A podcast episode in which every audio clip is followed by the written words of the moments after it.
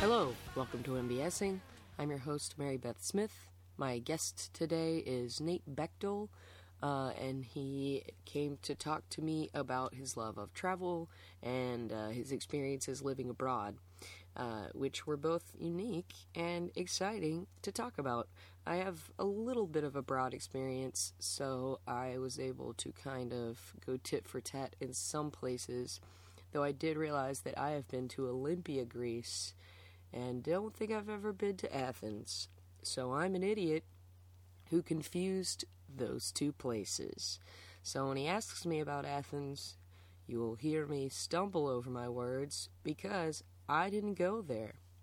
Anyway, now that that's out of the way, uh, I met I met Nate through the Nerdologues. Uh, he was coming to a lot of Your Stories events that we do, uh, including this Sunday, the 21st, at the Public House at 7 p.m.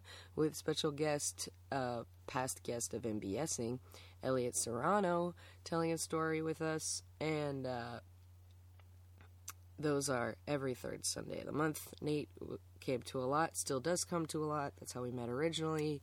He is one of a, a, big group of people who all went to Christopher Newport University together, um, including Sawyer Hedby's past guest of the show, who is Nate's roommate. Um, so it's kind of one of those like college tr- uh, transporting many of their members here to Chicago after they all graduated together. They've kind of filtered into the city. Um, so that's a fun little origin story. Uh, but Nate and I shared a lot of chats. Um, I kept it a lot of the uh, TV talk from up top, so enjoy that. But I'll consider a bonus content um, before we get into the travel times. Um, I think this is really enjoyable, and the thing that kind of sticks out the most is just like uh, Nate's perspective on the nature of the United States versus uh, foreign countries. Uh, he, he, has spent a lot of time uh, in Europe specifically, but there's some other um, Middle Eastern uh, elsewhere experience there as well. So it was fun to kind of pick his brain about all of it. Um, so enjoy this episode. I can't remember the last time I went abroad, uh, and I thought about it yesterday when I was trying to donate blood. Um, and then the blood, the phlebotomist, I guess she's a phlebotomist, uh, tr- was trying to find my vein, found it. I gave a little bit of blood. Then the needle either moved or my veins moved, and she rooted around in there a good bit and lost it and I couldn't donate blood anymore, so I gave some that had to just be thrown away. Now I have to wait six weeks to try to give blood again. You try to do a good thing, and every once in a while, it just ain't gonna happen. But uh, I guess this is a PSA. Give blood, even if you may get a pretty gruesome looking bruise as a result, because blood is a thing that can help other people and what is a bruise but a thing that will go away in a few days. Um, anyway, that's that's just that's just me talking. Hope that didn't uh, gross anybody out. I know some people are weird with needles, but if you are weird with blood, you should definitely come to Splatter Theater every Saturday night from now until Halloween night uh, at 10 p.m. at the Annoyance Theater. God, that show was fun. Speaking of fun shows at the Annoyance, I have another one on Tuesdays at 9:30 now with a group called Sight Unseen. Uh, the the title of that run is "Global Warming is a Myth," which makes me giggle. Um, but we're booking a lot of fun openers. We may do some uh, solo stuff ourselves as members of that group. Come check that out. I I cannot explain how much I admire all the people that I'm playing with. Um, it's just kind of a a group that's just starting to play together, but with a lot of experience involved. Um, and our first show last night was was a total blast. So I'm just really excited about that. Come check that out. Uh, my oft forgotten squall at the playground has a show this Friday night at 10 p.m. Uh, I don't not plug them because I don't want to. It's just because our shows are so sporadic that it's hard to.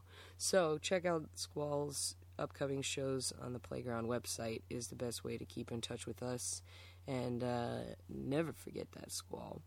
Um, but yeah, uh, come check out shows listen to uh, podcast. So I was on the recent um, Nerdologcast, which I always have a great time doing those. And uh, come see our show Thursday the 25th with the Double Clicks at the Public House Theater at 7.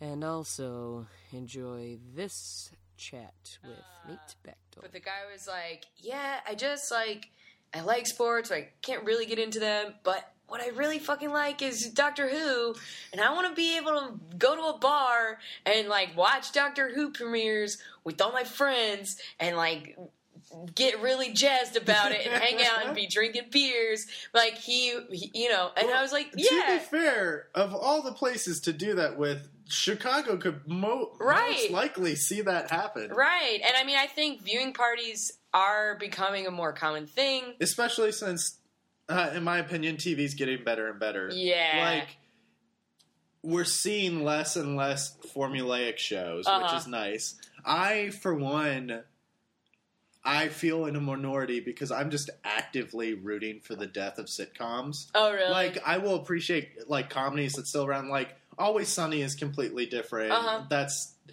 sitcom, but isn't. And yeah. then shows like Orange Is the New Black was really great it's and great. super funny. Mm-hmm. It's just like I'm actively like sitting there every time, like coming up for Fox Dads yeah. with Seth Green or like The Big Bang Theory. I'm just like, one day we'll be free. Yeah. I, Although John Mulaney's show looks. I do want to watch great. Mulaney. I, was just about to say that like all of the well, it's also, good comedies that I can think of that are on right now are not he's sitcoms. Insanely talented and great. But it's just the moment in the trailer where Martin Short walks through a door, and you're just like, oh, Martin Short, you back on TV? You this silly, is be awesome. You silly poo poo. Uh, uh, yeah, but I think all of the really lauded comedies, as far as like in the comedy world, not necessarily in as ratings go, are not sitcom format. Oh, They're yeah. like which is great. Broad cities and so like, fucking which good. is incredible. Like one, I think what my I've been upset because all right, so like Hulu stopped showing yeah. it and like it disappeared for a while. Apparently, Amazon Prime will have it again, but just oh. like something got lost. Like I still yeah, haven't seen the finale. Try, really? Oh, it's so good. I haven't I seen the last two. The last one I saw some. was the wedding. Oh, which was the last two good. are so good. Uh, I, yeah, I was trying to rewatch it some, and it was online or it was on Hulu for a while, or like on the Comedy Central website, and then it was just gone again. Which is weird. You, I want them to like let more people watch it. It's so it's, good. Yeah, no, I'm upset because I haven't been able to watch that, and FX shows aren't on Hulu. Oh, which yeah. has been killing me because I don't know why, because I'll openly be like, I don't think it's the best show ever, but I love watching it. But Sons of Anarchy is doing its oh, last season. I've heard right really now. good things about that show. It's, actually, it's super weird, and like you'll talk to people who have very like critical taste, or like mm-hmm. someone who's so into indie art films, mm-hmm. and even they will be like, "It's a good show. Yeah. It's not like." It's not like critics are raving about like uh-huh. Breaking Bad were uh-huh. or like that, but there's it's just not winning. I mean, uh, as it uh, it's Katey Sagal. Katey Sagal, yes. Hasn't she either like yeah, been nominated for which Emmys? She deserves. Yeah. Like Katey Sagal she's probably one of the just most impressive jobs Parts on there. About it. It's written by her husband.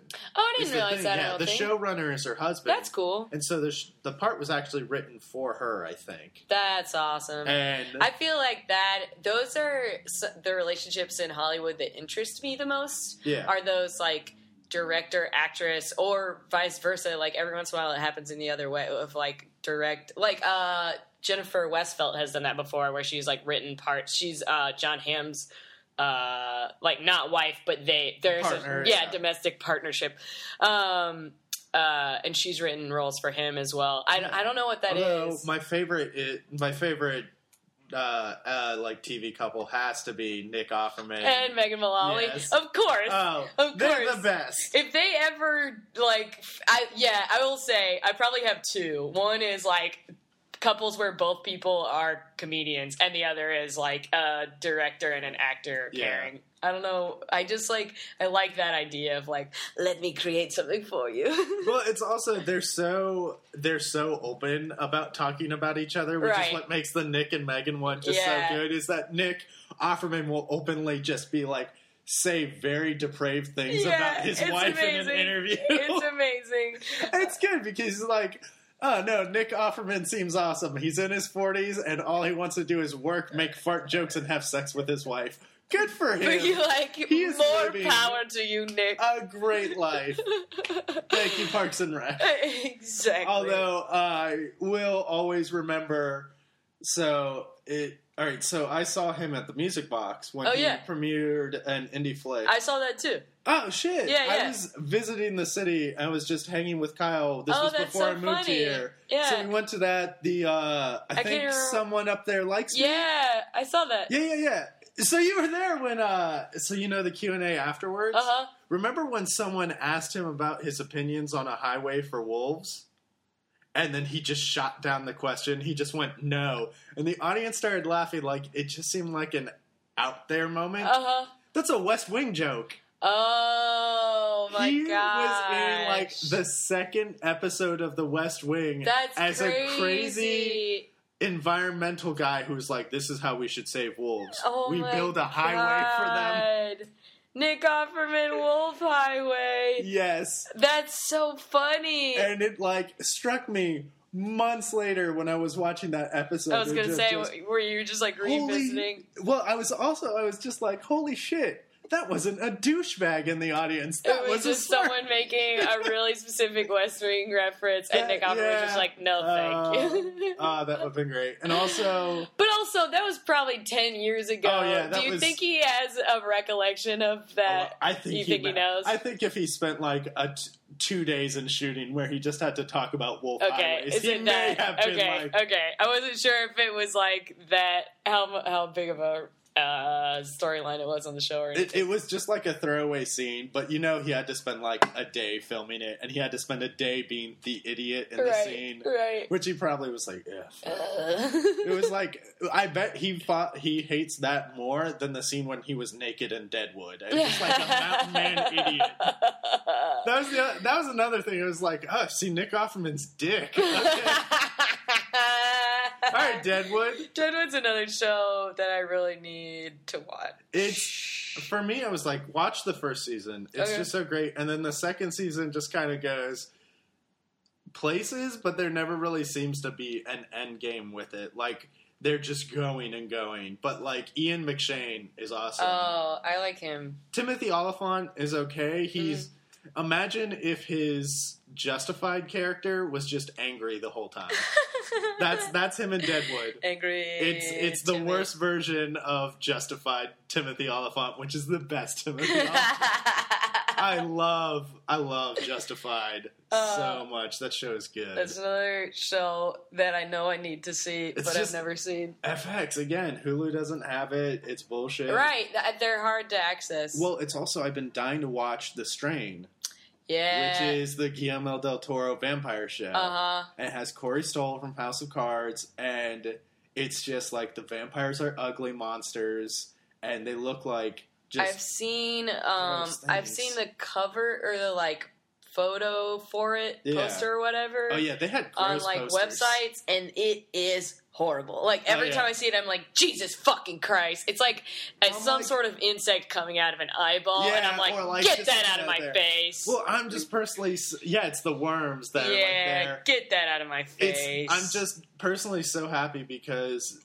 I enjoy that FX has let that and American Horror Story in. right. And I'm just American Horror Story. I haven't seen the third season yet, but that is one of my favorite shows on Really? TV. I've I've only seen parts of the third season because that was Coven, right? Yes. Yeah, I've seen most of Coven. Um, I just really enjoy the anthology nature of it. Yeah, I do. I think it's cool to revamp every season. Second season may be my favorite piece of television. Wow, what's I, that one about? That's Asylum. Okay. That's the Asylum. The first one, the first season was okay. I was a little torn up on how uh, the character that Evan Peters plays in the first one is despicable. Mm. But I, I, do think that's really cool that they take a lot of the same actors from season to season, but have them play different characters. Oh yeah, and that's it's so cool. Evan Peters was a despicable character in the first one, and in the second one, he is probably the only good person. That's in interesting. Show. That's really cool to follow this. The second season was also fantastic because they um,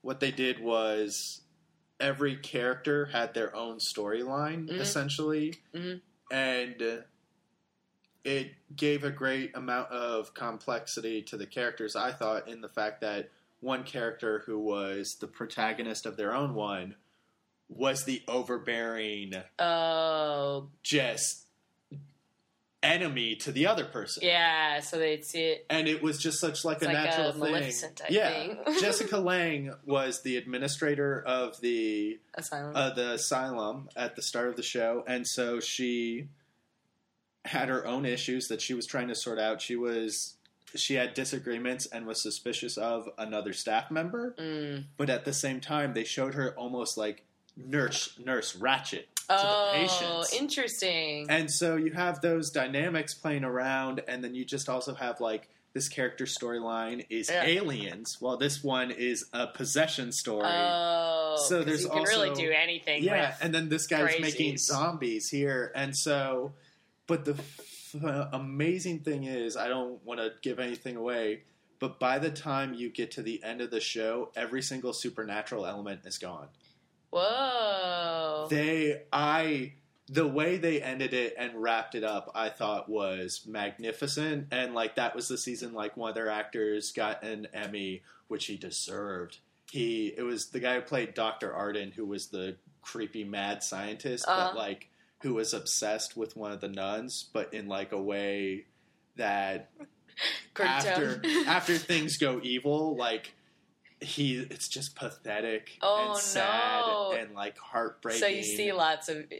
facets oh, of it. That's yeah, cool. It that's that sounds really good. It was such a rich experience, which made me like it could be melodramatic, it could be that. Yeah. I just thought that second season was the best use of the way they were writing. That's awesome. I that sounds amazing. I I shied away from it for a long time. The only reason I've seen what the parts of the third season that I have were because my roommate.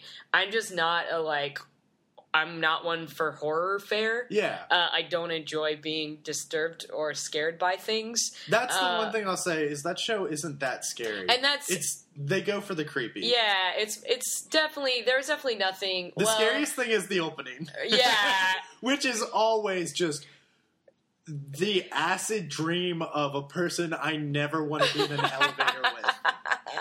They they're always disturbing. and just like it's like I'm watching that surrealist film that Salvador Dali helped make where they like cut open someone's eye. Oh god. It's just like the worst. God, yeah, that's how I. That's how I always felt about Are You Afraid of the Dark too. Yeah, like I would watch, I would watch like most episodes of Are You Afraid of the Dark, but that intro was creepy as hell. I know, right? Oh, it was so good. And the, that intro scared me away from that show for so long. Me too. I would change the channel because I'd be like, no, no, can't watch the intro. Too no, scary. I would just watch that. It was also. All right, just because we're on the '90s, it's super funny. Last night we watched uh, Jungle to Jungle. Yes. Uh, Man of the House. Oh my god. And then they put on Blank Check, but like that was the one of the films that just skipped me. And I had no nostalgia. Blank Check? Yeah. Oh, I love I love Blank I, Check. I never saw that one. Oh, it's so good. I, it was But either... Jungle to Jungle Man of the House. Oh, oh yeah, for right sure. Here. Hell yeah. um, Hello you. but we were also pointing out how like the ones that deserved each other were like had Chevy Chase been taken out of Jungle to uh, out of Man of the House mm-hmm. and been the dad figure in Jungle to Jungle and just straight yes. up loved his son. Yes. like they deserved each other so bad. Yeah. let's address this in Man of the House. The child is a fucking sociopath who deserves oh, everything wrong to happen. For to sure, that kid is terrible, and like, and you kind of find it like towards the end of the movie, he's like, "I just thought you would uh, like wrap us all up yes. and uh, squeeze all of our inner organs out of our bodies like a tube of toothpaste." And the the the bad guy's like, "Wow." Like you're fucking twisted. I don't know exactly what he says, but you know what I'm talking yeah. about. It's that moment where you're like, "Oh yeah, this kid is disturbed." No, that kid and that kid's an asshole. Yeah. Fuck him. He's not 11 you can feel that older mind behind those eyes. All right, we should probably talk about yeah. what you're having me sit down for. I was thinking that as well. Now that we got um, Jungle Jungle movies, and sports. Man of the House out of the way, uh, my guest today is Nate Bechtel. Hi. Here, he's going to be talking to me about his love of travel. Yes. And uh, living abroad. Yes. And everything therein. Yeah. So, uh, my father is an employee of the U.S. State Department. So I've been lucky enough to grow up overseas. I lived in three other countries. I grew up in Germany, in uh, Greece, in and in Austria. Cool. So I lived in Munich, Athens, and Vienna. That's awesome. Yes. I've actually been to Athens of the three. When did you go? Uh, 2008. 2008. Mm-hmm. Okay. What was it like in the city by then? What did it look like? Um, like I'm trying to. I went to a bunch of cities like back to back to back. So in, um, I'll try to like uh, narrow in on what that one was like specifically. I would say like a little touristy, um, but also uh, like bustly type, yeah. you know, European city. Well, it's just so weird because I lived there in 2001. Mm-hmm. And I was only, we were only in Athens for a few months. My dad actually had a heart episode. Oh, he wow. was working uh, secure, he was not working security. He was in attachment with the Greek Olympic team for the oh, Salt Lake oh. City Winter Olympics. Cool. While I was there, he experienced a heart episode, which prompted us to fly back to the States. He had some surgery done and my dad's very well. He has a stent in his heart, and he's my got, dad has more than one. Yeah, and he has a Mustang convertible that is his heart medication. Whenever he's feeling upset, he drives. That's so funny. Um, it's actually all right. So while we were in Athens, stationed at there was actually a CIA officer by the name of Gust Avocados, who was played by Philip Seymour Hoffman in the film Charlie Wilson's War. Whoa! Uh, I've seen the. I've never seen the whole thing. Oh, it's it's a pretty good film. Yeah, it's very I've, good. I've heard that. Um, I've seen also, the first like thirty minutes or so. It's also it, if you watch it, it's a testament to Philip Seymour Hoffman because my dad on seeing the film said that is Gust. Really, that is Gust, hundred percent, except for one thing. At the end of the movie, uh, Gust gives this uh, toast uh, that's just fuck them at the end of it to a room full of people and they're all having champagne and they're really happy about it. Mm-hmm. Um, but my dad was like, that's the one part that's not true. Gust doesn't swear in front of women. Gust swears a mile a minute. But he doesn't in front of women. so funny. Uh, yeah. And so. What'd you say his last name was? Avocados. That's what I thought you said. Gust Avocados. Like, that so. sounds like a fake name. I'm name. probably butchering it. There's probably a much more thorough like, Greek pronunciation. Greek yeah, yeah. But yeah. it's fun to say avocados. It's probably avocados. totally wrong, and I've just warped it in my mind to that at this point. I'll look it up. That's but, so funny. So my dad had this heart episode. and He was in the hospital, and Gust flew out to see him because they had gotten to be friendly in the embassy. Aww. And Gust said, "Brigham, I've had a lot of these. Let me tell you what you need to know." That's amazing. Uh, it was great. Our time in Athens was so interesting. It, it really was because we were there before the Olympics. Mm-hmm. And before the Olympics, at, if anyone ever remembers watching those Olympics in Athens, they did something in those years leading up to the Olympics that rapidly changed the city. Really? Yes. If you ever remember watching those Olympics and remember seeing green in any of those pictures of like green vegetation, uh-huh. anything like that. That was new.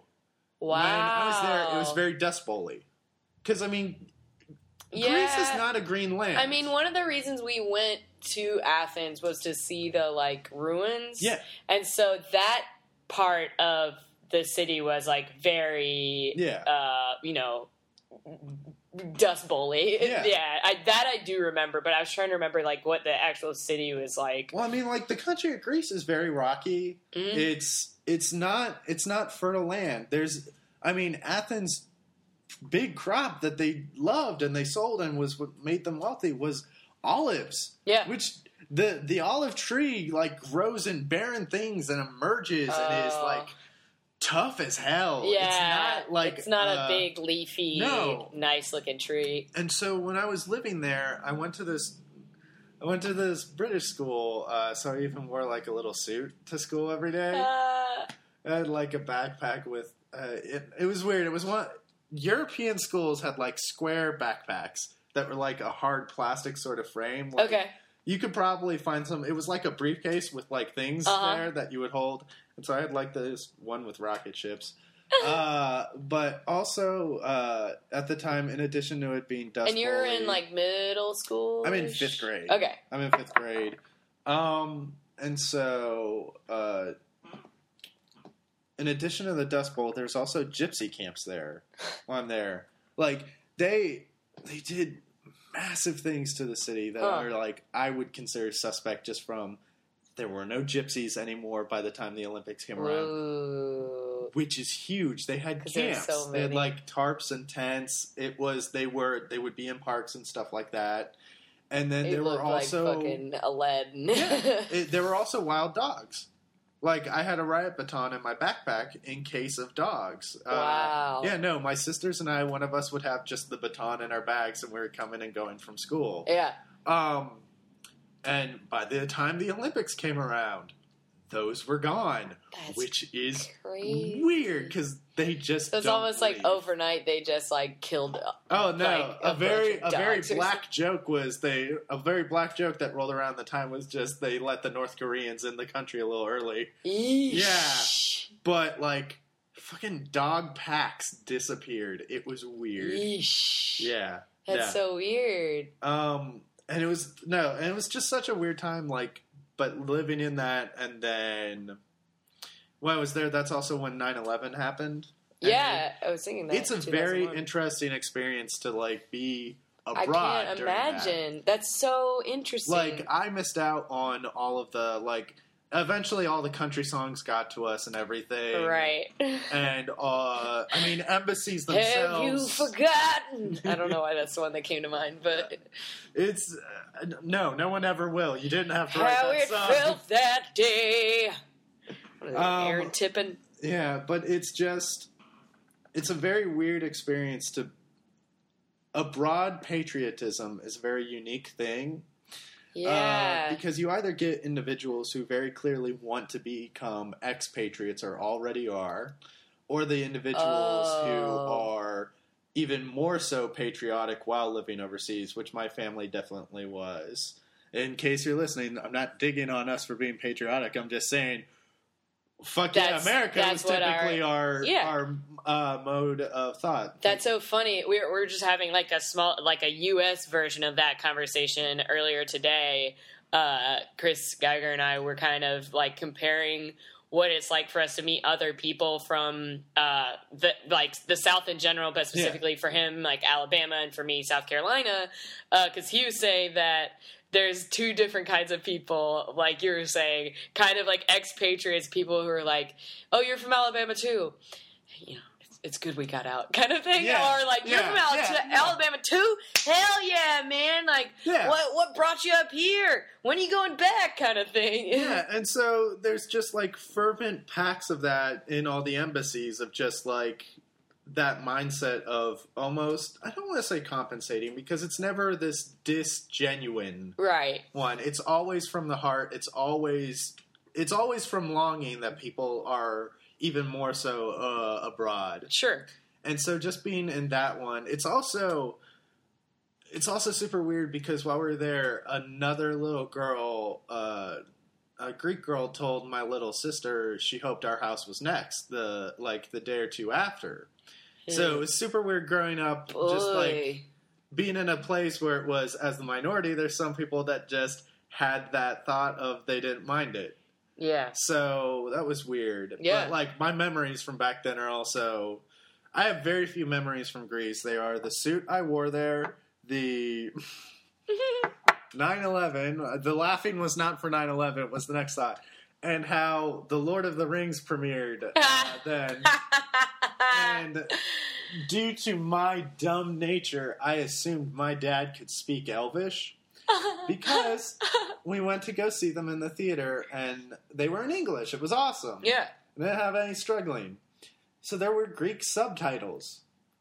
So when it came time for the Elvish and there were just the subtitled Greek and my dad understood everything, my fifth grade mind just saw my dad understand Elvish. When he I was didn't, just, just, reading Greek. reading Greek. And just like saw him translate for me. And just my fifth grade soul was That's just, so funny. my dad knows Elvish. That's I my love dad's that. the best. Oh my God. Oh my god, that's so funny! What a little bit of like, like Yeah. child magic. Oh yeah, Oh my god! he knows Elvish. Oh, that's hilarious! And my dad's one of those people that just won't correct your mistakes. Yeah, of course. It's like, yeah, son, I'm Yeah, fluent in. Elvish. And then I, and then because I enjoyed the film so much, I I read the books in fifth grade, Mhm. and then I ruined for my two sisters that Gandalf was still alive after I finished the two towers because I was so relieved. I was like, right? guys, he's not dead, and then they have never forgiven me. Ah! to this day. Because every now and again I might spoil something. I try not to, but just Mhm. to this day, That's so. they will funny. always mention that I made them know that Gandalf was still alive before then. Which, to be fair, in the in the context of the Lord of the Rings, ain't that important.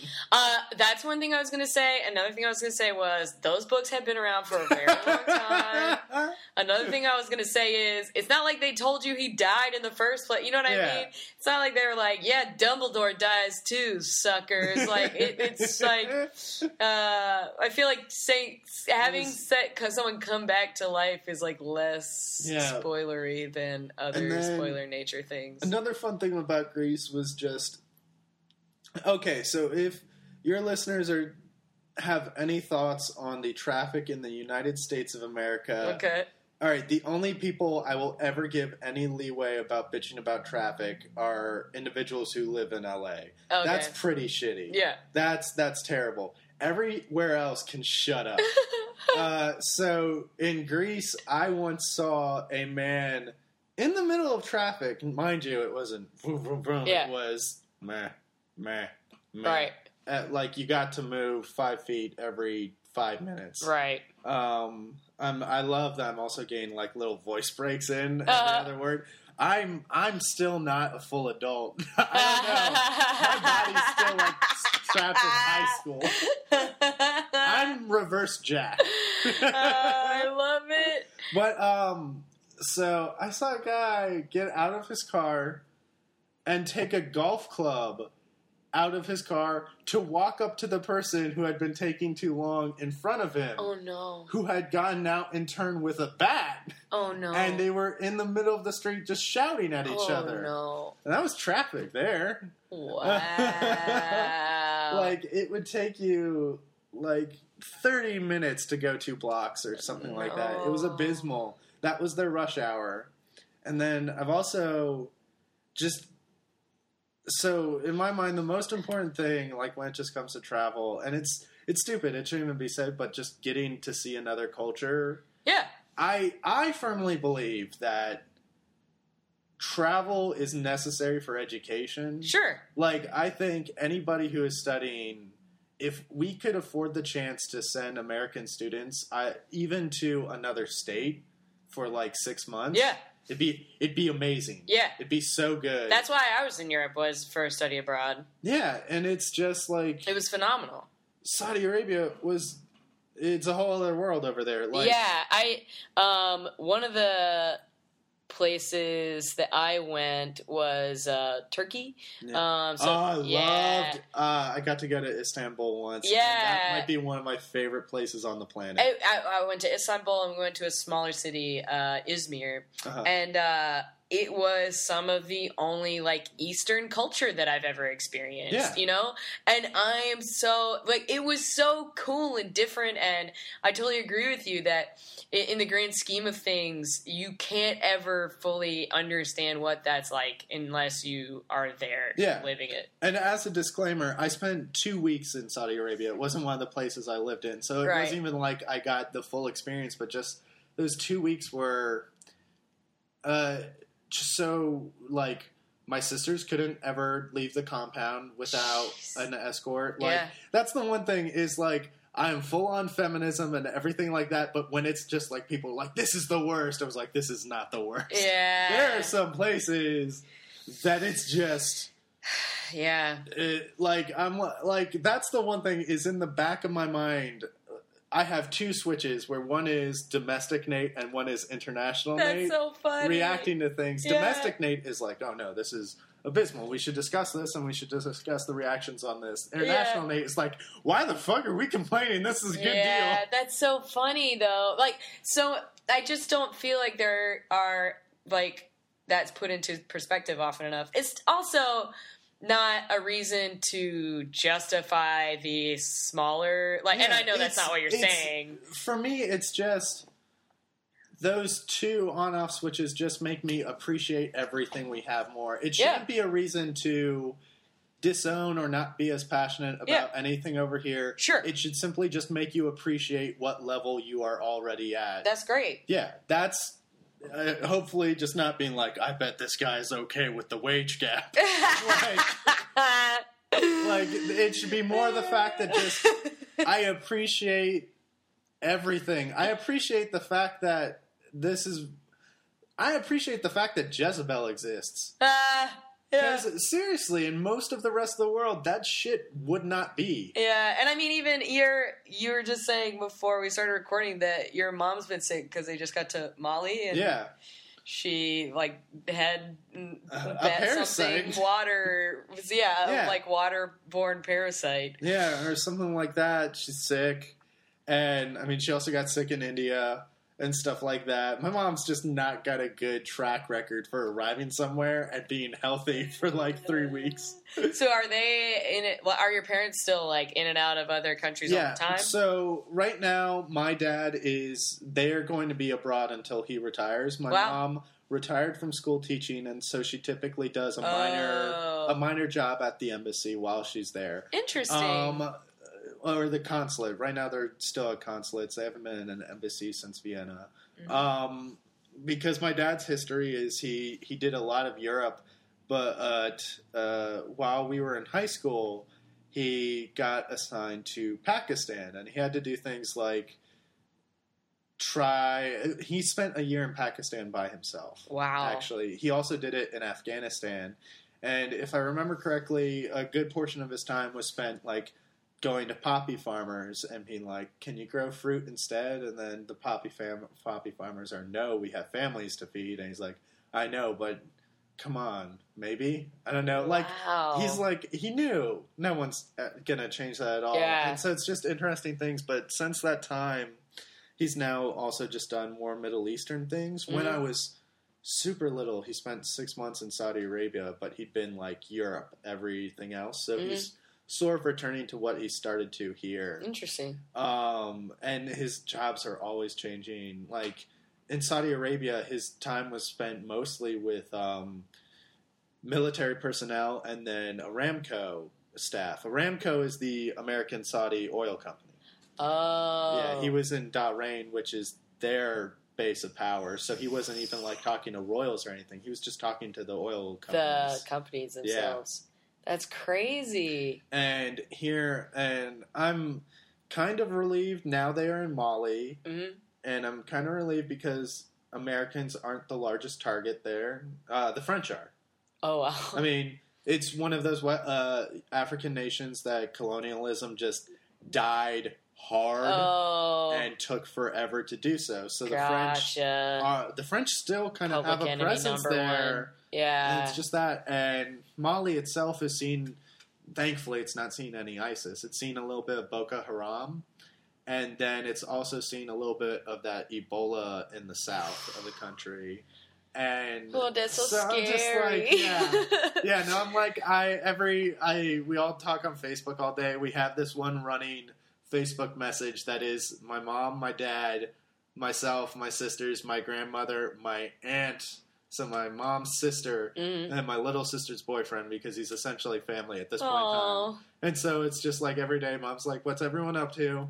that's cute. And my sister is always talking about what she and Spencer are doing. They went to go see. They actually were at the Orioles game oh, nice. uh, yesterday. that's funny. Um, and then my older sister just got a dog and she's training it and all sorts of things. My grandmother is doing like trips with the Red Hat Society and of stuff course. like that. And you're like, And "Oh, I'm like, yeah." I made a grilled cheese and a waffle maker. is anyone proud of me?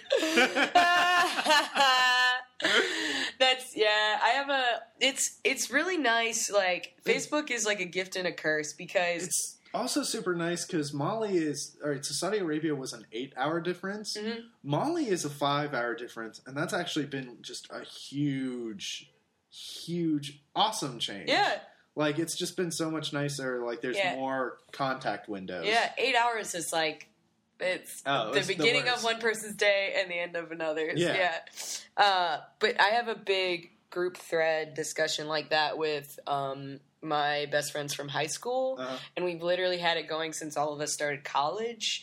So it's like hundreds and hundreds and hundreds of messages. Um, but every once in a while, someone will like check in or say like, uh, you know, like. Uh, I got engaged, or like I got this new job and I'm moving here, or like I just finished school, and everyone kind of like checks in. And it's not as frequent as it used to be, but it's still kind of nice to know that it's like always there. yeah, no. So, where did you go when you were studying abroad? Where else did you Uh, I spent a majority of my time in uh, London and Dublin. go? Uh, London's. London's the best. Like It if it was if it great. wasn't ungodly expensive, it yeah, would be it would be the dream city. that was the thing. Is like I had to save a bunch of money before I went on the trip, and then during it, I tried not to get too crazy because I knew I was gonna. I had independent travel at the end of the trip, so I wanted to have enough money to be able to use that. Yeah, no, I uh, was, I was, I was there for a month, and I think I had three thousand dollars to last Yeah. me. Like, Yeah. that place is just ridiculous. Yeah, I, I was there for. I was in London for like five weeks. We're in Dublin for about three, and in between those two, we did a little mini tour of the British Isles, and then after which is an amazing. it was like an amazing it was gorgeous. place. We saw some really interesting smaller places. We didn't necessarily go to all the big touristy spots. We kind of went some No, places which a little is- more off the beaten That's path. yeah. That's that's my biggest advocacy is never do anything touristy. Mm. Just do. Again, this shouldn't be said. I'm gonna sound like the biggest blowhard for saying, but do what you want. Yeah, like find the museum about that one specific thing you Yeah. love. And you go there, and then you go find food you like. Yeah, You Dublin don't- was especially nice for that because there we did we had three weeks there and it's not altogether a really large city. Yeah, Uh, so I went to like the Irish Film Center and Ooh, like nice. uh, did read a ton. We had to do one project over the course of our trip, yeah, uh, and we could choose anything we wanted. And I chose Irish film specifically, so I like read a few books on Irish film and went to the Irish Film Center and like sought out all these places in Dublin where different movies had been filmed, including one of my favorite movies, Once. So I saw, uh, Ah, yeah. that's- So it was okay. really cool. Just on a sidebar. All right, so the I know that other individuals from Virginia have talked a lot about the college we all went to on any end, like. Even to the point that I think Andrew Bentley has discussed a few things. Like, there's Uh, just something stupid about that school that slightly. Chris Blake did it too. But well, what's the name of the school? it's Christopher Newport University. Christopher Newport. That's it. And there's something that about that school that slightly traumatizes everyone to the point that's stupid. We we won't. We will always talk about it forever. It does have some kind of. It does seem like you guys have a very. It's because everybody bond. leaves with like a chip on their shoulder. Really? Like it's. And although everybody now seems happy, and I think it's stupid, they're all like captains for life. I was like, why? but um, I just had to bring this up because I I I had a I was one of the directing and writing students there, and there was one directing teacher. Okay. And since my freshman year, the two of us never got along. Okay. She is an individual who's very much invested in the artistic merits and significance of theater, while I like entertainment. Sure. I recognize art and I like the fact of it, but at the end of the day, I think what I'm best suited for and what I like more is entertainment. Sure. I don't care if it's fluff. People totally are smiling. Everybody's yeah. happy. I, I try to differentiate, especially when it comes to films. Yeah. Films that are good ostensibly. I was like, yes, this is quality. It is good. And things that are my favorites, yes. like, and, and not necessarily, and those things may intersect.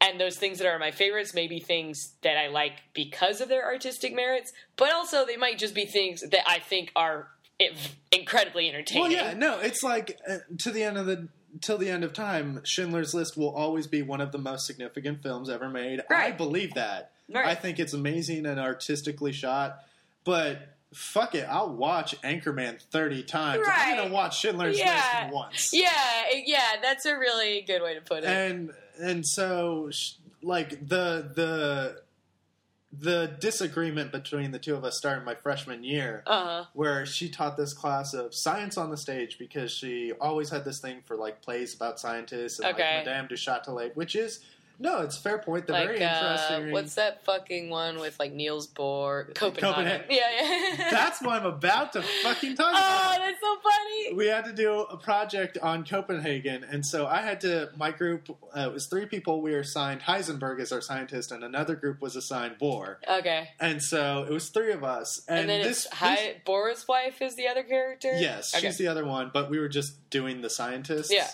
Um, and so in the other group for Bohr was my roommate who dressed up as Bohr and like gave this monologue. Basically, the project was on their life, their theorems, and then their importance to science po- past that. Mm-hmm.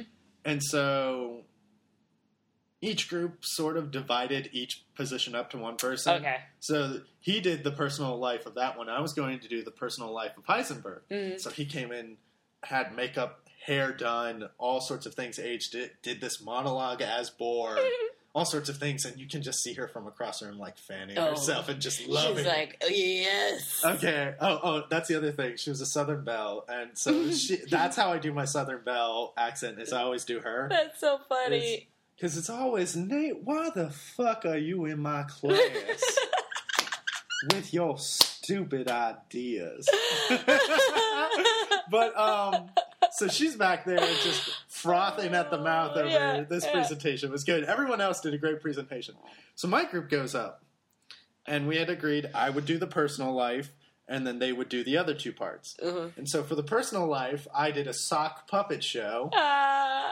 where every sock puppet had the face of Morgan Freeman taped to it. Even even the wife had just like red lips done, except for Heisenberg himself had Daniel Craig's face on it because Daniel Craig played him in a movie version of Copenhagen. Oh, that's so funny. And you see her in the back of the room, just like the hate gaze, just boring into me. Neil's boring into you. Yes, Neil's boring into. and then it also so happened that the rest of my team then got up and both of them did a presentation on his personal life, and I was sitting there like, "Oh no, are you fucking kidding me?" Oh no! So not like, only did it you make it like very yeah. jokey, but oh, also yeah. you guys did not oh, completely. It sucked. it was the worst presentation, and like so that funny. was the start of my downhill relationship with, With that her. woman. Luckily, I went to London with the coolest teacher we had. I was going to ask if you did No, study no. abroad with uh, the her, uh, the the professor I went to with, who I need to respond once. I like sent her an email once in my in my early life crisis of like, what am I doing? Should I go to grad school? Like our advice. I didn't send her a response, but I should because she's a saint. Aww. Her name is Doc Godwin, Doc and Godwin. uh, she just little woman with like just hair and glasses, like rail thin, kind of wears baggy clothes and boots Mhm. all the time. her office door has a TARDIS on it, all sorts of things. But she's just like she had her doctorate in just um, she's a dramaturg. Oh, cool. So, for those listening, a dramaturg is an individual who does historical research on uh, plays to just make sure everything's accurate and it's sensible with the times. It also mm-hmm. provides for the actors a great wealth of knowledge that they can help get into their characters with. Mm-hmm. Um, and she had like her doctorate studies on Marlowe, but she had also studied with like the Royal Shakespeare Company, or not them, but the institute that's in Stratford sure. upon Avon. Mm-hmm. And then she was tons of she had tons of friends in the RSC. Cool. We got to meet when we went there. That's awesome. Like their fight director is her is good it, friend. Like, did you get to see anything at RSC? Yes, I did. Those are. I was there the summer of 2012.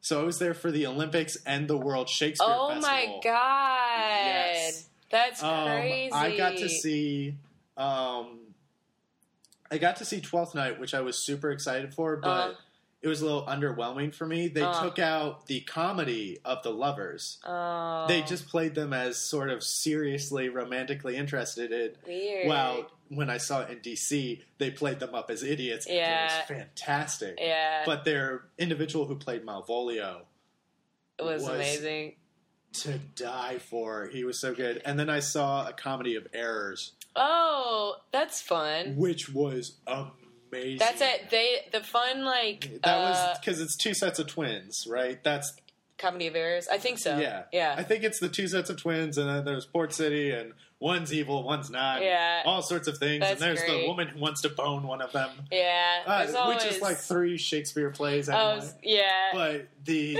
the that guy and his themes. The guys who played the dumb twins were ungodly talented. Yeah. Ungodly funny. I was crying. I was laughing so hard at uh, a uh-huh. Shakespeare play. It yeah. was so good. And then I got to see. We got to go in for the technical rehearsal, so it wasn't actually cool. that, but it was their New Delhi production of A Midsummer's Night. No, no, not Midsummer. It was um, Joss Whedon did. A oh, uh, Much Ado. Much Ado. Yeah. It was set in Delhi, and so it was an all Indian cast and when you went in, there was this. That they were they going to be taking it to Delhi, or was it just? Like... It was set in Delhi. Okay, okay. And so okay. it was an all Indian cast, and I had just missed out on actually the one play they had done themselves. They condensed all of his historical plays into one storyline about an Aztec royal family. Damn. Which was like a five hour long play that people were like naked in and killing each Weird. other. I had, it I sounded awesome. I didn't even. I gotta look that up. Yeah, uh, it, that was like the centerpiece of the festival. Besides that, and a version of Julius Caesar set in contemporary Africa, where Julius Caesar is a like militia leader. Whoa! And so like. Whoa. Mark Antony and Brutus in that one are all just like contemporary African power players. Interesting. Which I missed that one too. But I also got to see if you are ever lucky enough to travel in London, you want to see shows by two companies. You want to see one by the RSC if you can go up to Stratford upon Avon. They are government funded and they are quite possibly just the I mean, they are in Stratford upon Avon. They yeah. are the best Shakespeare troupe in the world. I saw um I saw the David Tennant, Patrick Stewart, Hamlet. You bitch! Twice. That's awesome. it yeah. was one of the oh best things God. I've ever seen on stage, ever, ever. That was ever. the weird thing is because I saw the filmed version, and yeah. it looked like the filmed version was just all of the stage block. It, it basically, it was really similar uh, I think the only things they really tried to do is just like translate it so they weren't just like filming it all on a stage, yeah. but it was very similar. But yeah. God, it was so good. Yeah, no, theater nerds. If you go to London, you you got to go to the Rose. You got to see the ruins. You got to stand in that mud and smell it all and be like, yeah, yeah, this is where the fucking the great of uh, Western theater did start. Yeah. Um, and then or English theater at least. Right. Um, Moliere still exists, so we can't yeah. say that. sorry, but, um, French people. And sorry, people who are like, what are they talking about? but um, and then you can skip or miss the Globe. The Globe is cool to like. Yeah, tour. we went to see a show, the Globe, but I liked the tour and like talking to the Oh, one of the artistic that's directors. fantastic. Really, really cool. Although I did get to see Mark Rylance at the Oh, Globe do Richard the Third. that's awesome. His Richard the Third was so good. I bet. it was. He played him crazy, Uh, so he was like disagreeing with himself. or, like sort of like his his scene where he's the ghosts just visit him. He's so sad. uh huh. But uh, so go to the Rose, go to Stratford upon Avon, and then go do yourself a favor, see some show at the National Theater, which is where most good shows start. We War saw- Horse, yeah. Les Mis. Oh, I saw Warhorse while I was there too. One, I think One Man, Two Guvnors even started there, then went to West End. Uh, I think you might be right. Yeah, I saw so we saw a show at the National Theater like every other night. Yeah, we saw it's so, so much worth stuff it. there Because it's the cheapest ticket price and it's one of the best quality shows. hmm But then there's one company called the Propeller Company. And this is a company that's being led by, I may mix the two of them up because they're father and son, but I think it's currently being led and directed by a man named Peter Hall. If I have this right, whose father was Edward Hall. I could be mixing the two names up. But uh, his father was the founder of the Royal Shakespeare Company Oh no way! and the National Theater. Damn. So he's this like is the father of. directing, whether you agree with it or not, an all male Shakespeare company troupe. Yeah. While they don't do period pieces, they do the period that one. Uh, However, even though it's all male, go see it. It's the next best thing to the RC. interesting. I saw them do Henry V uh, anachronistically, so there were like contemporary soldiers, but they wore he wore a crown and they were doing all Oh. these things. Also, the guy who played the nurse and the guy who played the princess were amazing. You didn't, you couldn't tell. yeah, I was Like, they say, were I'm just sure so- they cast so that it's. They were they were playing it for laughs, but they were so just. It was so funny because they were so fucking good. yeah.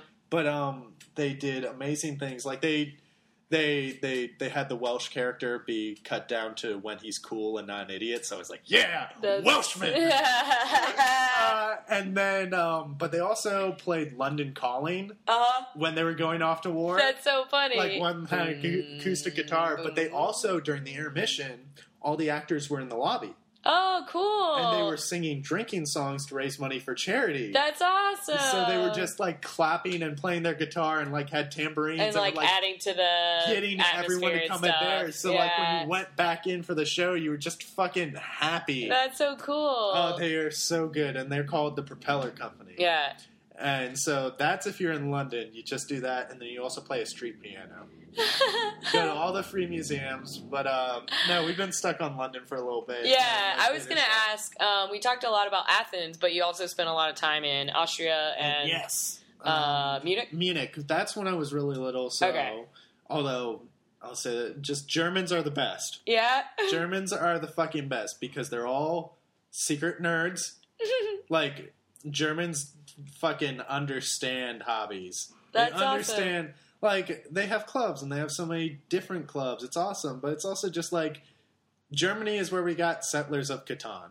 really. Yeah, that's one of their biggest like cultural exports is that board That's game. so funny. it's also just Oh yeah, because those are considered more the more like European style. Yeah. Well, it's also just like, and this goes true with Austrians as well. I mean, they're a very similar culture, but Mhm. there are some key differences. Um, Austrians tend to be colder for longer. hmm It's it's a very European They- thing where like if you smile at someone on the street or you wave to them, they're not going to do it back because they don't know you. It's a very American thing to be as open as we are, as fast as we are. Hmm. It's just because uh, that's and that's one thing I love about this country is that you can have a conversation with someone on the train. Yeah.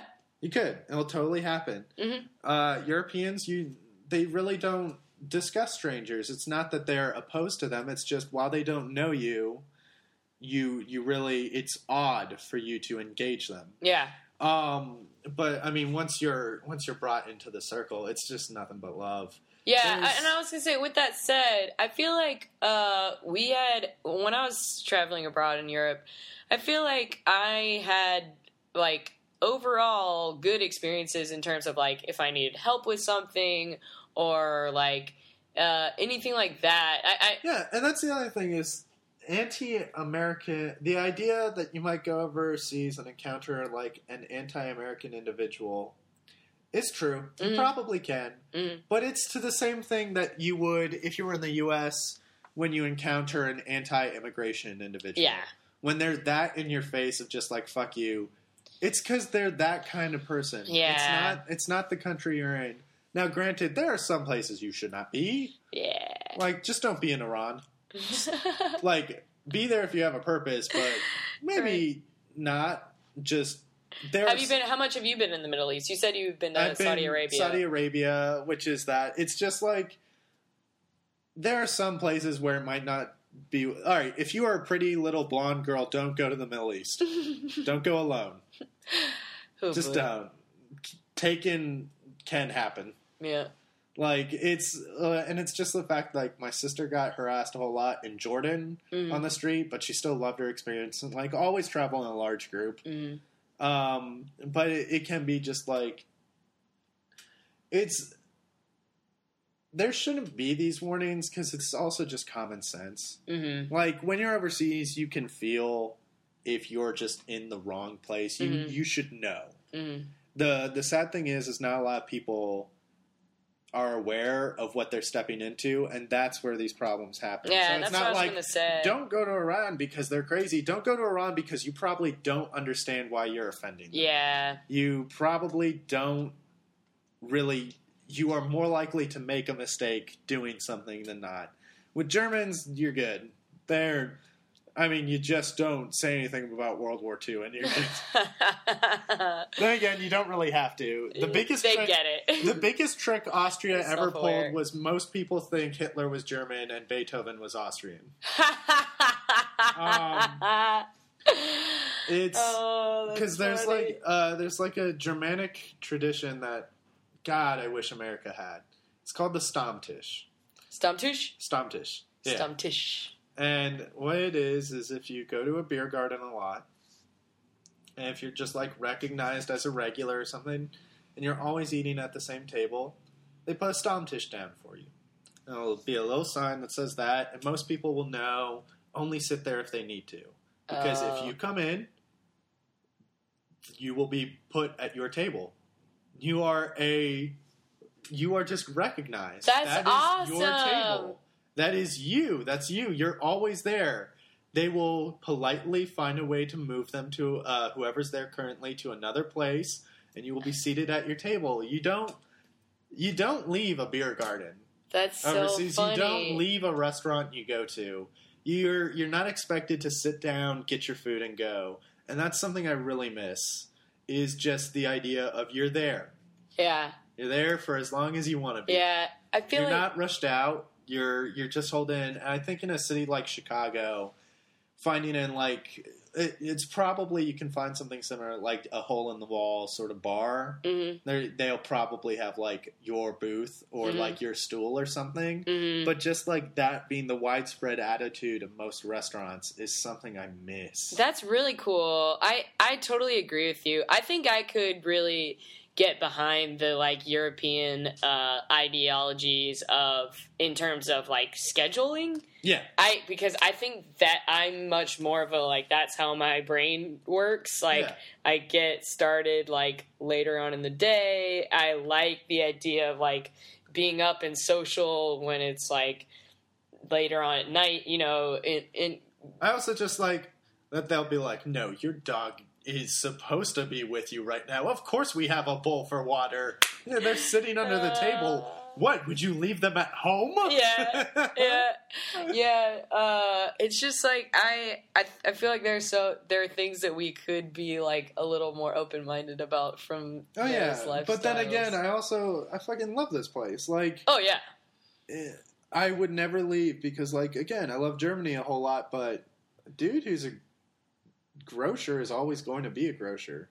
Like the Mhm. way their education system is set up is like once you're on a track, you're good. Like interesting. I mean, once you find that job, it's very it's much more difficult to laterally move, Mhm. even to not so much another company, but if someone went to just quit their job and enter another field, that's so hard. Really? Over there because the way there is is because I mean, a grocer might not have that bad a life over there. Mm-hmm. Like he'll have his insurance, mm-hmm. he'll be guaranteed his job, he'll be very solidified in that, and it's just sort of like what you're studying for is what you'll be there. Mm-hmm. It might take a little more time, but they very much set in there.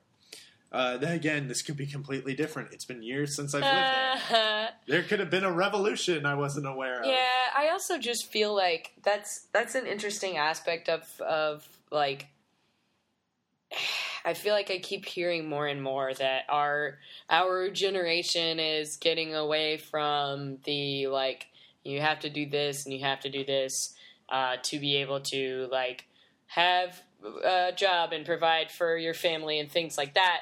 Uh, and, and going more towards the like dream big, like well, do whatever you could be, yeah, whatever no, you want to be. It's so weird, like I love my parents, but they're so weird. If you, they might listen to this, I acknowledge it. They'll see my name on it and they'll they'll listen. And they've listened to the Drunk with the Holiday. Oh, that's funny. And so they'll probably listen to this, but they're so weird because they support me. Yeah, which is so weird. My dad is.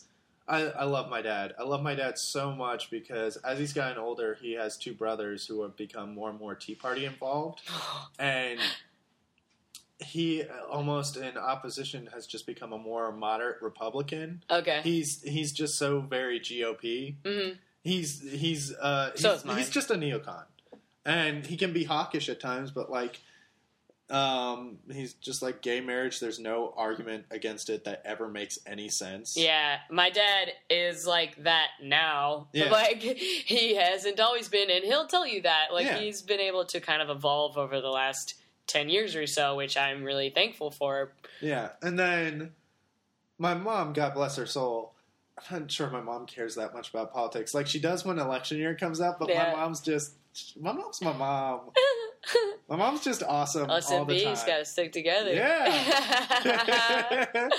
but um, and so it's just so weird for like especially like I found out how much money my dad made. I was like, why the fuck didn't you tell me to study something uh, important? You let me not do my homework. For, uh, no, they tried to get me to do my homework. That's a lie. That's on you. I was the worst. That's on you. Um, but it was just like they support this and they're just like they'll help me out when I'm down and they'll be like, no, let us help you when I'm feeling stubborn and being like, no, no, I don't want I want to be able to pay every for everything myself yeah. and stuff like that. Yeah. And that's I would say that's closer to what my parents like financial support has been like too, where it's like, no, I'm good, it's fine, and they'll be like, no, you just had to have all this dental work done, like yeah. let us at least help a little, and it's never and something. It's, it's super nice because we're we're gonna be like that first generation that just doesn't climb. Like America climbed for so long, yeah. and we're just not we're just not going to. Interesting. Like I I just like I'm not going to do as well as my dad. Yeah. I know that. Like yeah. my my sisters might. My uh-huh. sisters might. I'm just like just the way the market is now and what I'm chasing, I'm not going to be I know I'm not going to be as affluent mm-hmm. as my parents are right now. But there's like they don't care.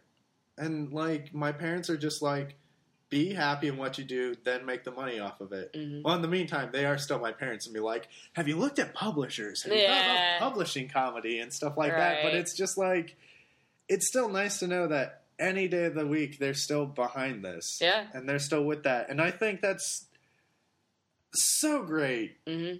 And I think that I don't know. I had this big argument with a friend who came to visit. I love him. I love him dearly but we had this big argument about like American culture nowadays, hmm. and like he just sees it on this massive decline. And he studied like poli sci in addition to theater, and so he was always uh... he was just like talking about how our votes don't matter and everything like that. And I just got upset with him because I'm like, no, because you're just being cynical. You're seeing a lack of what was good in the past in the future. You're seeing that's one thing. If, at the same time, it's it's hard to argue about like past states of being in, like specifically of just like keeping it to the U.S. Because it's like we also, uh, in the past few decades, have been super racist and yeah. even more against women than we are in general now. We and, locked up everyone who was Japanese. Right, and like we're coming around on homosexuality, and like we're getting to a place where, yeah, like there's still a bunch of shitheadedness, but at the same time, we're all like we're gradually getting to the right side of that that's coin. one thing that like upsets me so much when it comes to because I have Tea Party uncles. One of them when we were in Disney because they came to visit, like maybe we should go see that America documentary. I was like, no, no, we're not. We're not going to go see it because anyone who looks upon someone who will regularly bring up like, did you not hear about this? Yeah, it was completely Tea Party funded. Like it was the guy who made something called like 2016 Obama's America. Oh yeah, the year before, and so he made this one all about the history of America, but he was just trying to like wash down slavery. Ugh. He was like blacks own slaves too, and just like the worst. It's just mm. anyone who sees someone who will recognize and teach our own country's flaws, and then immediately be like well, you're an American apologist. No, it's it's the same thing for like loving a person. If you were to ever see someone and insist on only ever addressing what's good with them, you never address their faults, you always put them on a pedestal, that person would leave you. Yeah. That person would leave you in a heartbeat. Yeah. Part of patriotism and part of love is from exposing yourself. Go overseas, learn a new culture, learn a new language, find out all about that, mm-hmm. and then mm-hmm. you come back to the States, you know what we did wrong, and it shouldn't be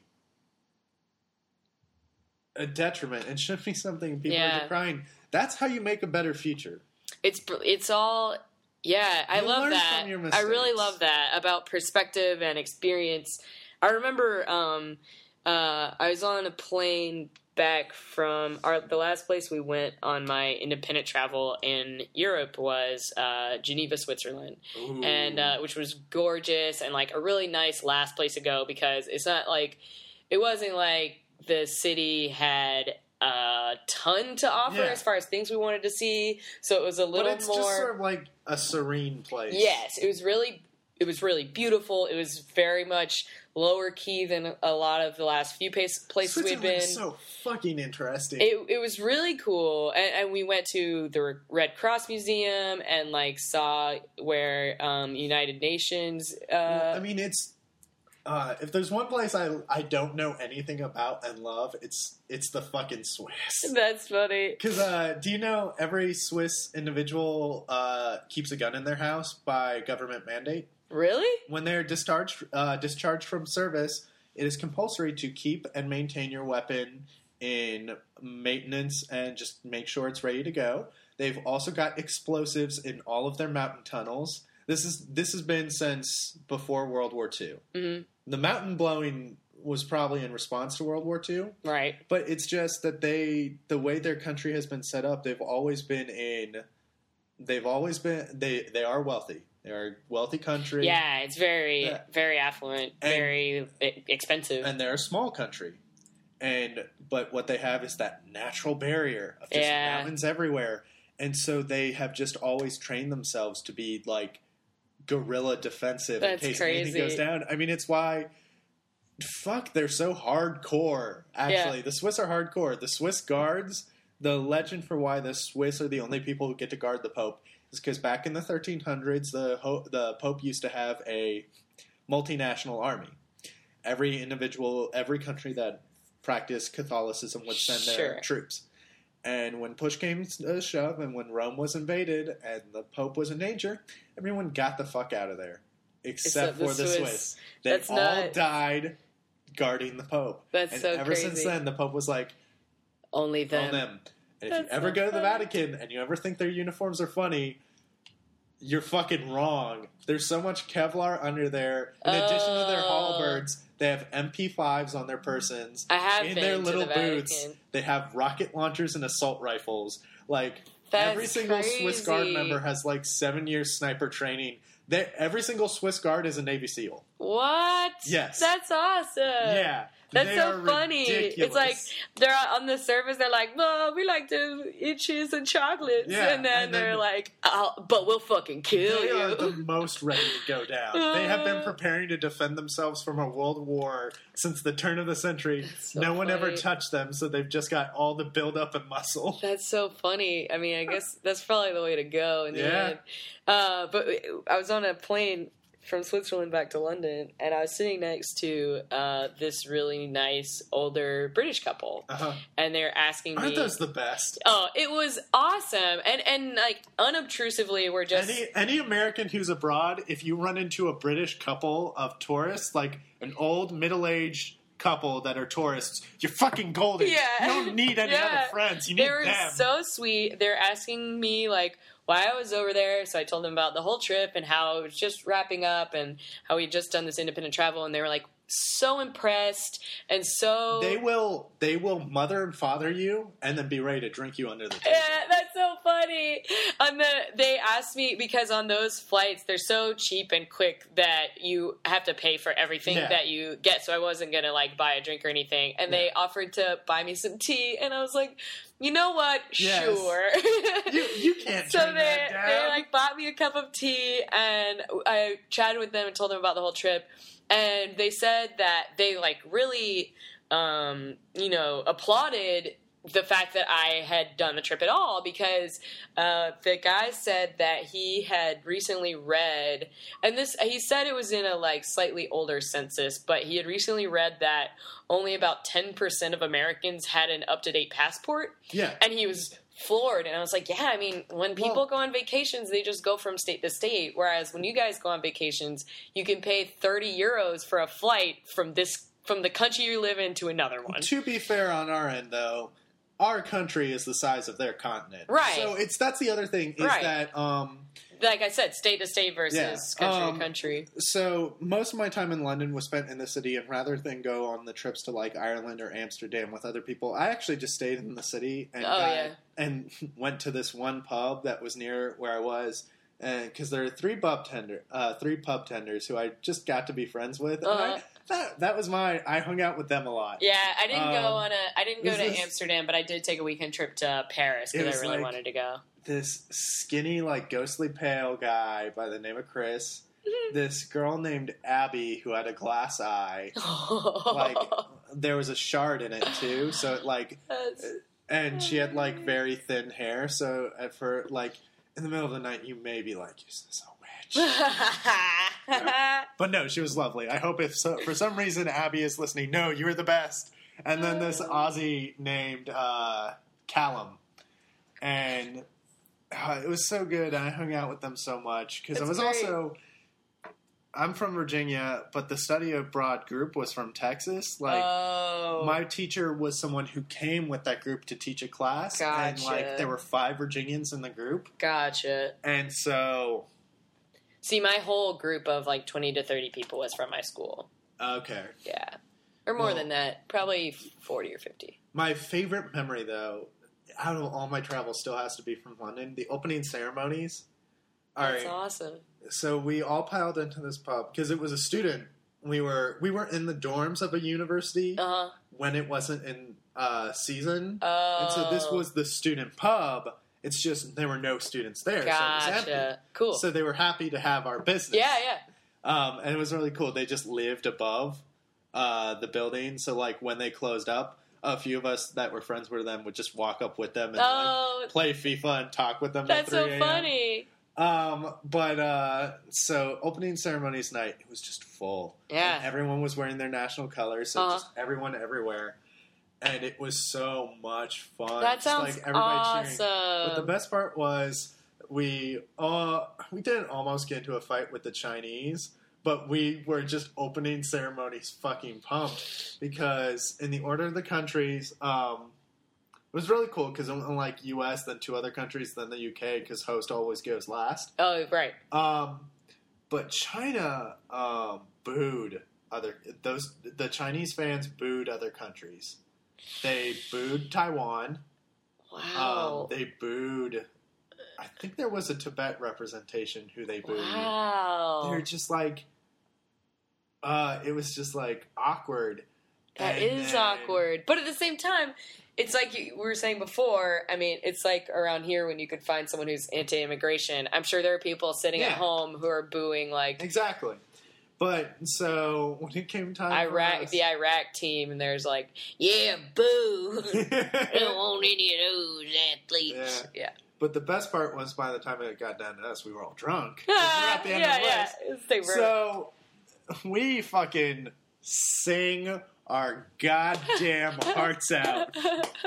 Um, I can't remember if it was the anthem or if it was another song.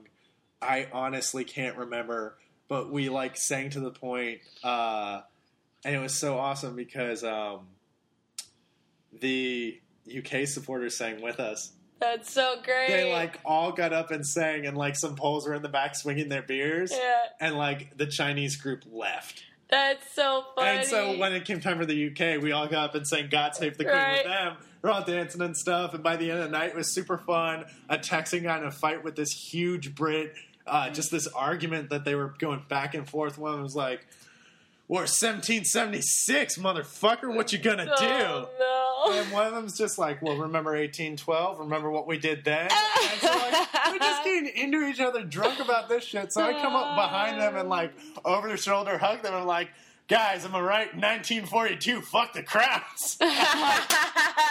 got them to high five and buy each other a beer, and then they were just buds for the rest of the night. That's so funny. Uh, just that was uh, just when everything was all mixed together Oh, it was so much fun. That's great, man. I love that you have that uh that like bug, you know, yeah. that really strong desire and, and uh, that's the one thing is like I haven't been anywhere in the U.S. Mm-hmm. Like I've been no, I've been to a few states. I've been to Florida. I've been to Virginia. Obviously, I've been to New York City. I've been to Alaska. But like, there's so much more yeah. to this place that like my biggest desire is to like come good weather again is to like do a camping trip in Colorado with people. Oh, that'd be that'd awesome. Be awesome. Yeah, go see I the remember, mountains and everything. Yeah. I I definitely feel like there's a lot. I've never been anywhere in this like I've been to the Pacific Northwest up in uh-huh. Seattle uh-huh. uh, multiple times. Oh shit. Uh, I was. I was really tiny because oh, I have an yeah. aunt who lives out there. So like it didn't count. Right, right. But I've never really been anything between there and like if you just sweep across the southwest corner and d- back down to like the south. Oh, yeah. That's what's on. Like I've been pretty much ev- everywhere up and down the East Coast. Yeah. And then now like some places in this area and then a little bit up in the Pacific Northwest, but like California, Colorado, like, Texas, those are all. It is my heart's desire to one day someone thinks I'm funny enough to pay me to go somewhere and, and do something. And like, let me tell uh, you. Oh, uh, yeah, no, I know. Isn't I just experienced that for the first time, and it was phenomenal. oh, no. I've been doing my second city classes just trying to meet people. Oh, that's great. And I feel a little bad because I'm, I'm I'm I'm enjoying this. I'm in writing number two right now. Okay. I'm really enjoying it because the guy who's teaching it is on fucking point. His yeah. name is Glenn. I think he's the guy that hosts their open mic on Sundays. Oh, cool. He's What's his last name? I can't remember. I'm just curious. But it's just I moved on to like the same day as my writing one. Yeah but there's only like six people in this class, oh, and they're people I know who, and I'm just like, that's so. I love you all. This was fun, but I want to go to like one of the nights where it's like 19 people. Yeah, all that because like eventually you want to find a group that it's not even so much like because I know tons of people out in the city, but I don't want to ask to work with someone. Yeah. I want to like find someone who wants to work with me. Yeah, stuff like that. Sure, it's tough, man. And I have friends who have lived here for a while and have seen some like groups and projects come and go and then you get to the other side of that and you're like oh fuck well what do I do now? So yeah. it's not even just the idea of like starting out in the first place, and you're doing a great thing by taking classes and meeting people and stuff like that. Yeah, and now every once like... in a while you catch yourself and you're like, oh, I'm like back at like you can seemingly feel like it's ground zero again. Yeah, but it's not because you have all this more experience and, and you, you know what kind of yeah you have a network. You know what kinds of things work and what kinds of things don't. But it's funny. That's nice because at least now i have like a back catalog of like 10 sketches that i feel good about. that's great that's good. I yeah. can always be like, "Hey, table, look at this." Yeah, right, right, right. Tell that, me I'm funny. And like, so many people are willing to. I, I mean, I have. This is. Uh, I'm a bad example of it. I was going to say so many people are willing to like read things and give notes and stuff like that, but I have like three or four emails from people sitting in my inbox that are like, "Hey, can you like read this and let well, me know what you think?" and then I, like, I, I, I think I sent something terrible. to Geiger, and like I never heard back from him. But it's also just the fact that like everyone's really busy, and like I, it's all it's like the bit, and I understand the bitch of like wanting to read that, but you all are all doing so many different yeah. independent things we are all, all over the place. It's that hustle, baby. And it's like the same thing of trying to get someone to come out to your shit because someone's got shit. Oh yeah, that that's the worst. And then the one free night they have, they don't want to have to go to another exactly, show, regardless yeah. of how much they want to see it or how much they like the people involved. It's it's tough. It's really tough. Yeah. Uh, that's a, that's a good lead in to um, one of the last or I guess the last question I'll ask okay. uh, is how do you feel like your love of uh, travel and um, study abroad and living abroad and things like that has influenced you creatively, and how do you feel like it's influenced your life in general? Well, it's it's a little sad just because like these past two years I really haven't been You've doing been that. More... Yeah, I've been, and it's it, the biggest influences my mind is just honestly every day like i wake up and think about how much i didn't appreciate it when i was doing it. Like i think about how like when i was little and i was just in those places and when i was because i lived in vienna last two years in middle school and was in high school and mm-hmm. i really didn't care. I wasn't that all about it but i'm like that's fucking lunacy. Yeah. That's insane. No one has the I had a like one in a million opportunity, mm-hmm. and I didn't appreciate it when I was younger. And now I would love to go to those places again. I would love to experience it again. I would love to have that capability, and I would love to like when I'm sixty. Uh, just get in an RV and like go from state to state for sure. like two months or yeah. something like that. Yeah and it's I don't even know if it's had any influence on my creativity, if I have any of creativity. I don't know. Most of, of my jokes are about Superman. of course you do. But um, I don't know. It's it's just so much like I don't feel like I'm missing out. I'm just like I'm understanding more, and I I wish I had a time machine to just be yeah. like fucking acknowledge. I wish I could go back and slap myself. that's what. That's what my ability and my my adoration for going to new places, and the fact that hopefully maybe in a year I might be sucking it up again and getting way more shots and going to see my parents and being in Africa. Right. That'd be awesome. Right. Um. Yeah, especially just, if your dad's gonna, you think he's gonna be abroad until he retires, basically. Yeah, I think I think he'll probably do like one more station. He's in his fifties now. Mm-hmm. I think he may retire. He's not going to do to his seventies. He's mm-hmm. my dad's now also. His decision to retire is how unhappy he is when he's back in the DC area. Gotcha. He hates it because I mean, I mean it should be the same for any job that's true. There are people who are doing their jobs and they like doing their jobs. And for the State Department, that's everybody who's overseas. Oh. Everybody who's in DC cares about DC. Gotcha. And they care about being more important in DC. Ooh. And it's just gotten to the point that my dad is unhappy and uncomfortable when he's there. It's hard to exist in that environment. I don't know. It's. And it's also just like growing up overseas, my own progressive liberal heart being like. being I don't know. When I express something, it's also just the fact that I can appreciate when I'm wrong. Right. Like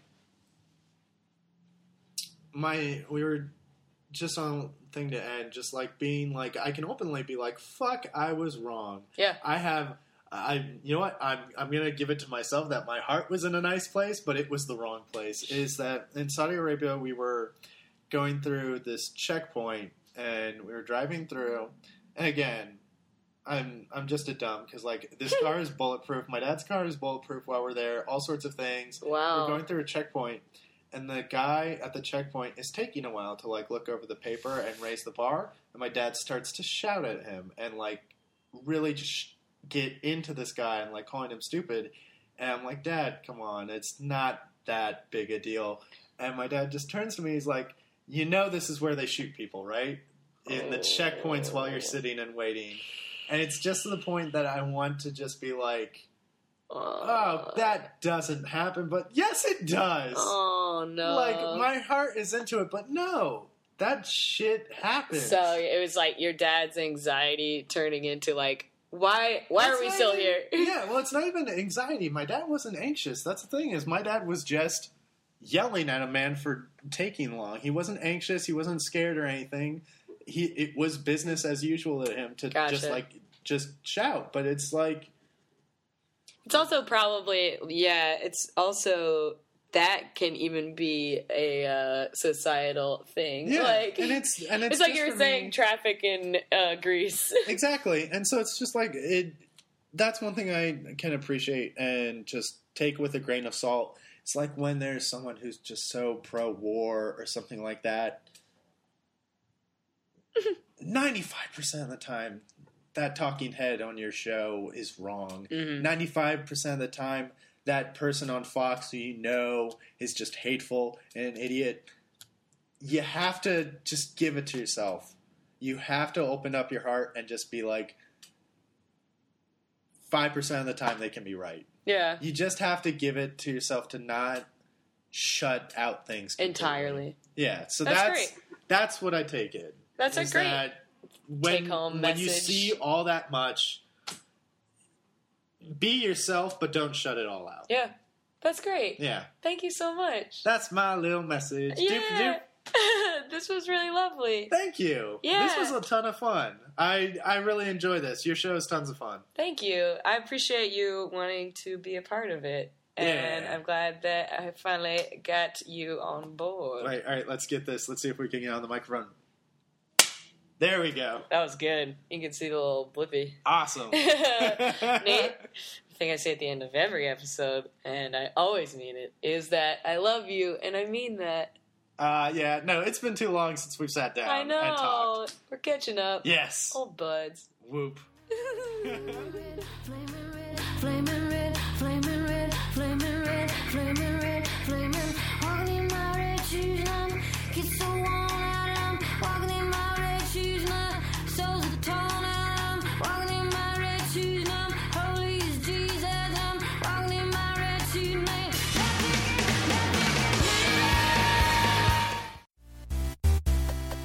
This has been a Nerdologues production. For more on the Nerdologues and our shows, please go to www.nerdologues.com.